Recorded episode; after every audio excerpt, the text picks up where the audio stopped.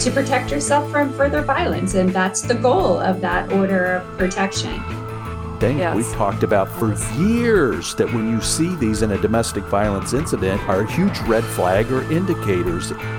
It's interesting, Laura, too, because Mike and I have talked about this in church outreach and in some of the training that we're, we're currently doing.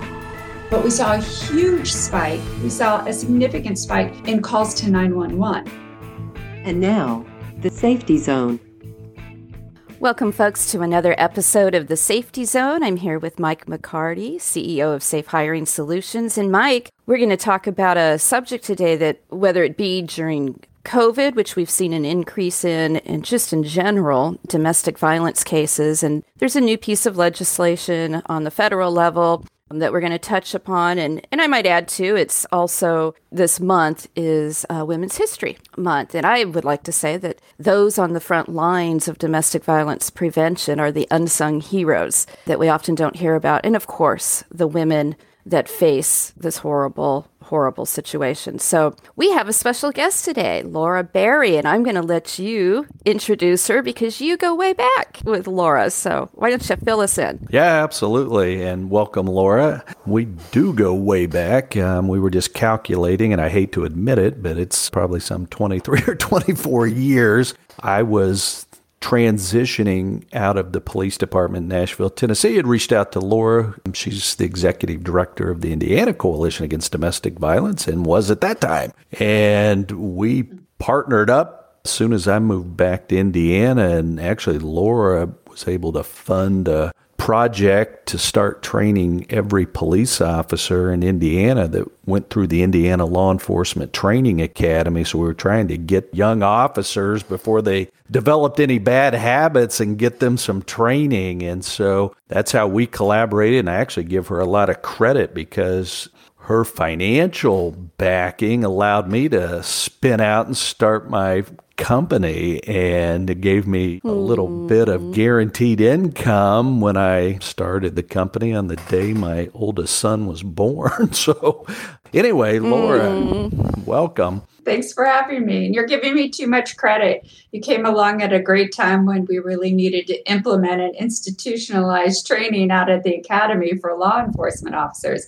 We really hadn't had that opportunity to, to get in there and do a comprehensive training for officers on how to investigate and report on domestic violence here in the state of Indiana. So actually, it was a great partnership, Mike. It actually led to a larger kind of model. You and I got involved with the Federal Law Enforcement Training Center down in Glynco, Georgia, which is now part of Homeland Security and helped as they were kind of developing a train the trainer domestic violence curriculum for rural communities. And we were kind of on the front end of helping design and then deliver some of that training for years. Yeah, that was a wonderful opportunity to get to travel the country and really work with rural officers and helping them understand what was appropriate interventions for in domestic violence cases everything from safety in courtrooms to on-site response to report writing and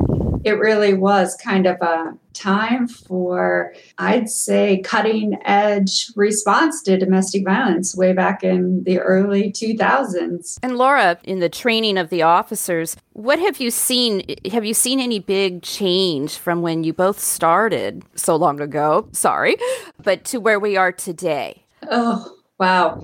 Um, absolutely. There's been such a tremendous shift, I think, both in domestic violence and in law enforcement response. So I think what has been really tremendous is law enforcement in the time that we really started this movement in the early 1993, 1994.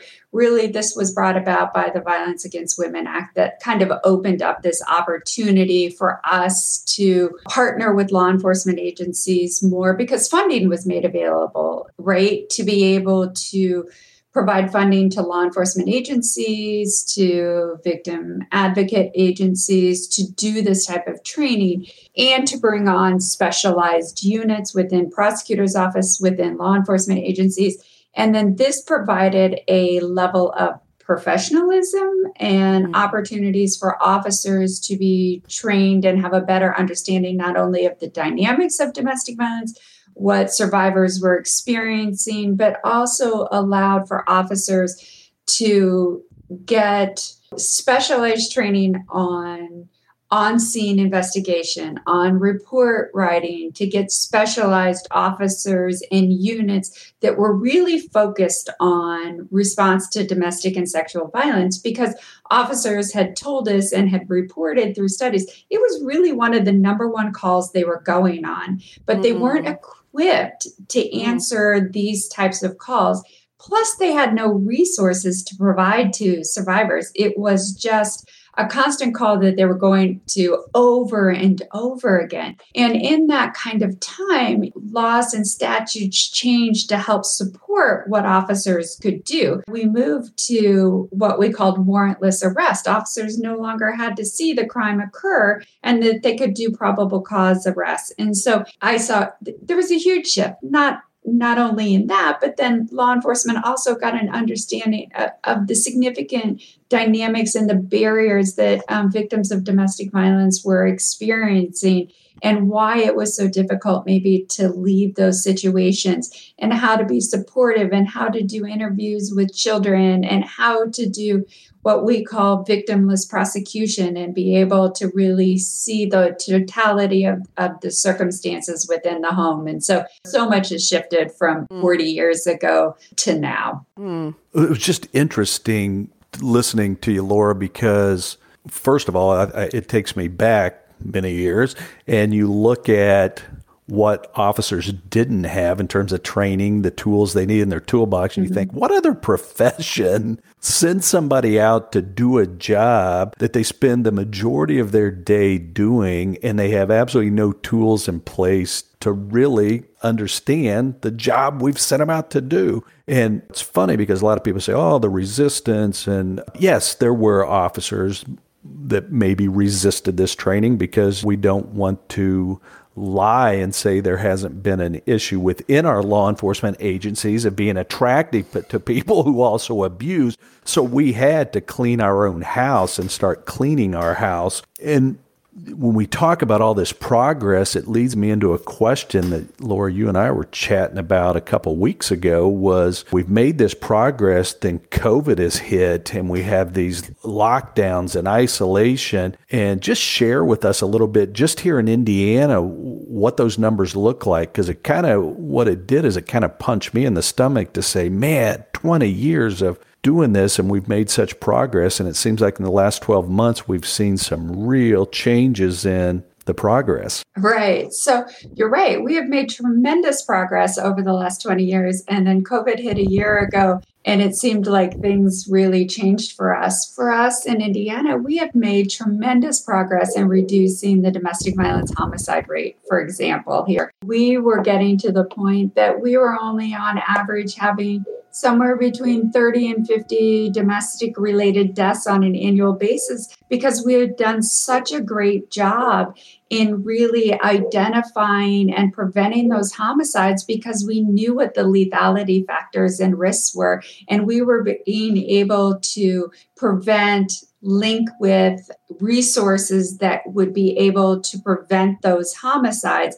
And when we were having homicides, they were what we were considering outliers. These were outlier cases where they had never touched a system, they had never reached out to anybody for help. And so they were just individuals that we had no predictor that they may become a victim of a homicide. Now, since COVID hit, we have direct correlation between COVID, isolation, downturn in the economy, access to firearms, increase purchase of firearms, increased use of alcohol consumption, and then a skyrocketing number of domestic violence deaths. And this all correlates kind of with our lockdown too in our state. So we went from having this 30 to 50 to from March of last year to December around 100 deaths. Oh my. So it was about 113% in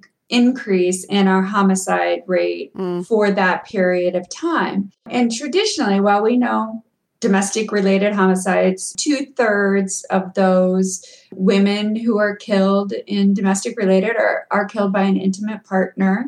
And about 50% nationally are killed by a firearm. Here in Indiana, around those statistics, that was 74%. So 24% higher this time with mm. a firearm. Now I'm going to be interested to see mm. nationally Mm-hmm. How does that play out? There was a recent study during this COVID time that said it was still slightly only over 50%. So is Indiana an anomaly that we're 24% higher than the national average? So that's a little concerning.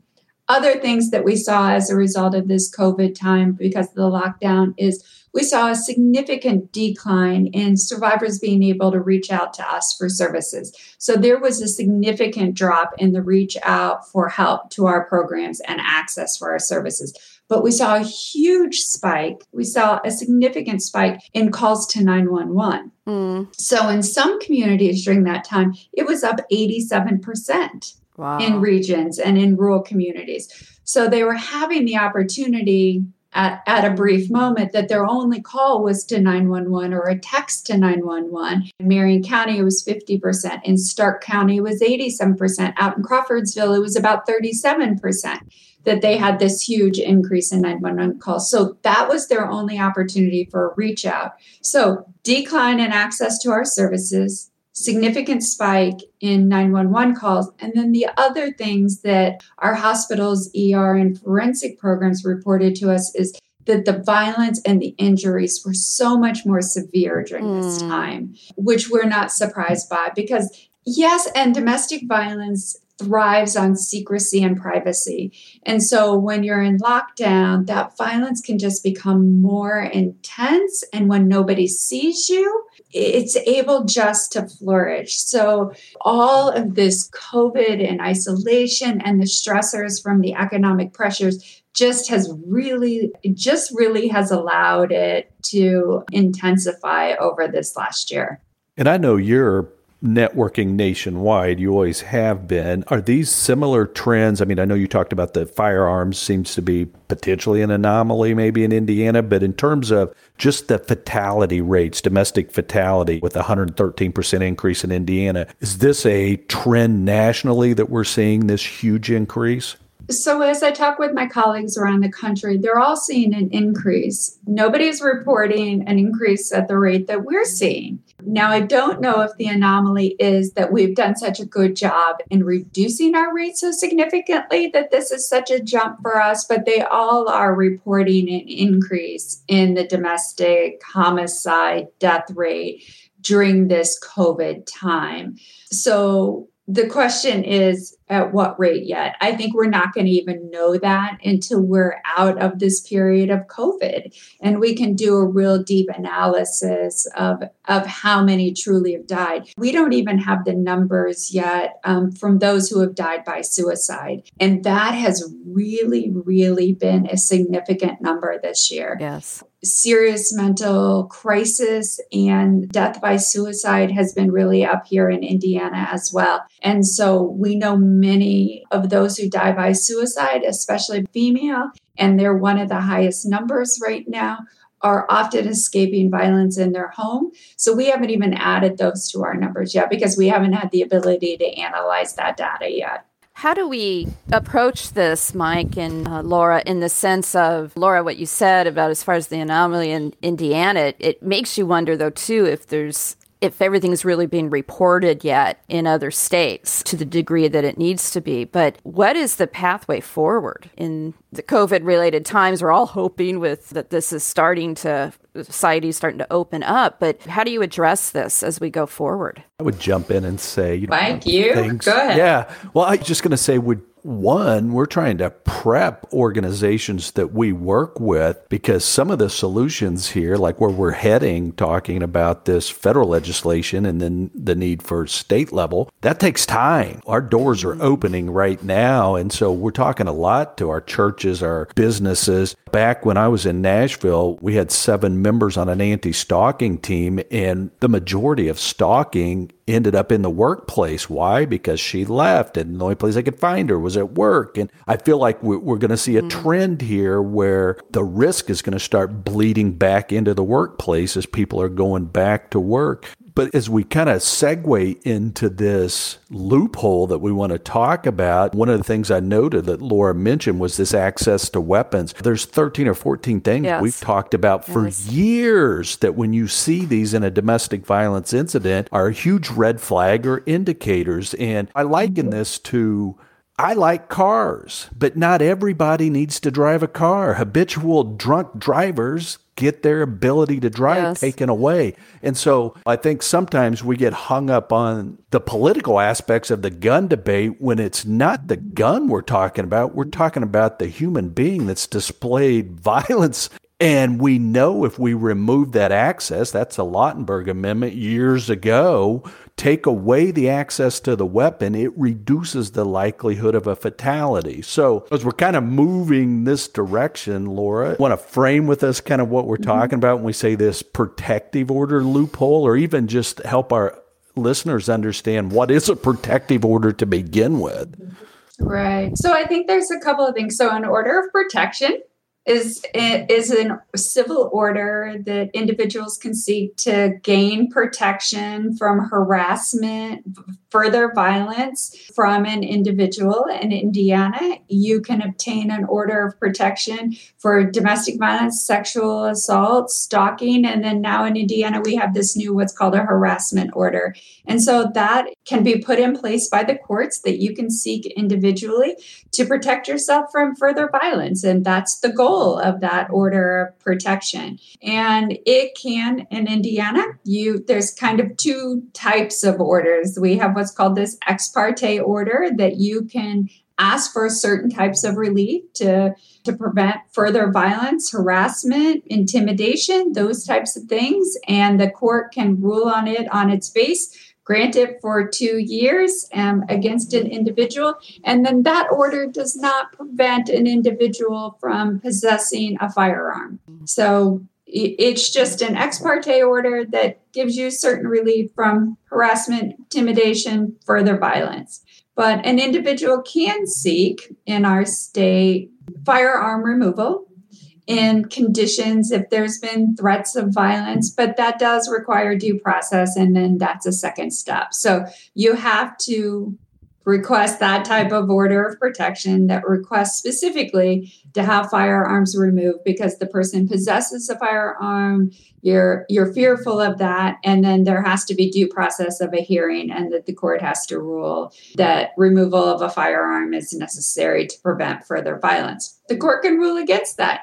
Courts in indiana are reluctant to do so they don't ever want to remove somebody's right to possess a firearm unless absolutely necessary so now we are in indiana unlike many other states we're really fortunate. We have, by virtue of statute over the years, we really have very intentionally created and expanded a definition of family and household member that includes dating and formerly dating relationships, which right now on the federal level, they're talking about creating there's this boyfriend loophole mm-hmm. that that is being proposed right now in HR 1491. So the boyfriend loophole basically has said under the federal guidelines that most states have and the federal government has defined what a relationship is and it's usually spouse, former spouse, living as if a spouse are married or you have a child in common.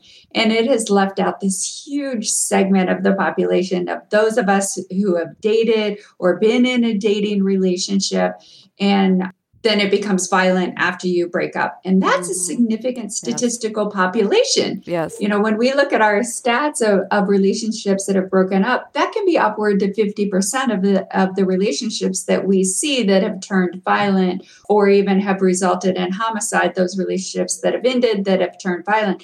And that's a big loophole for people yes. who who don't get their firearms removed.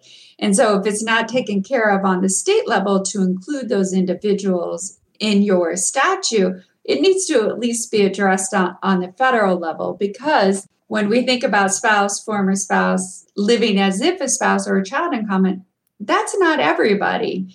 And that burden of proof by prosecutors, the state, or the petitioner in an order of protection to, to prove that you are living as if a spouse becomes burdensome. Mm. And where it became really problematic in many states, including Indiana, prior to the Supreme Court ruling, is if you were in a same sex relationship because same sex relationship wasn't recognized as if you were ever a married couple. So closing that loophole for many is really critical. And it moves and it goes on to moving. What's the critical part that we talk about is firearm removal in misdemeanor criminal cases and in some jurisdictions protective order cases. So what happens is it's one of the few crimes and or cases in misdemeanors where it prevents an individual from purchasing a firearm, possessing a firearm or ammunition down the road. And that's that was my question for those mm-hmm. that really don't know what the laws are is yeah, when does that come into play? If if someone has been has documented domestic violence incidents mm-hmm. against their partner, is that enough for a gun to be removed?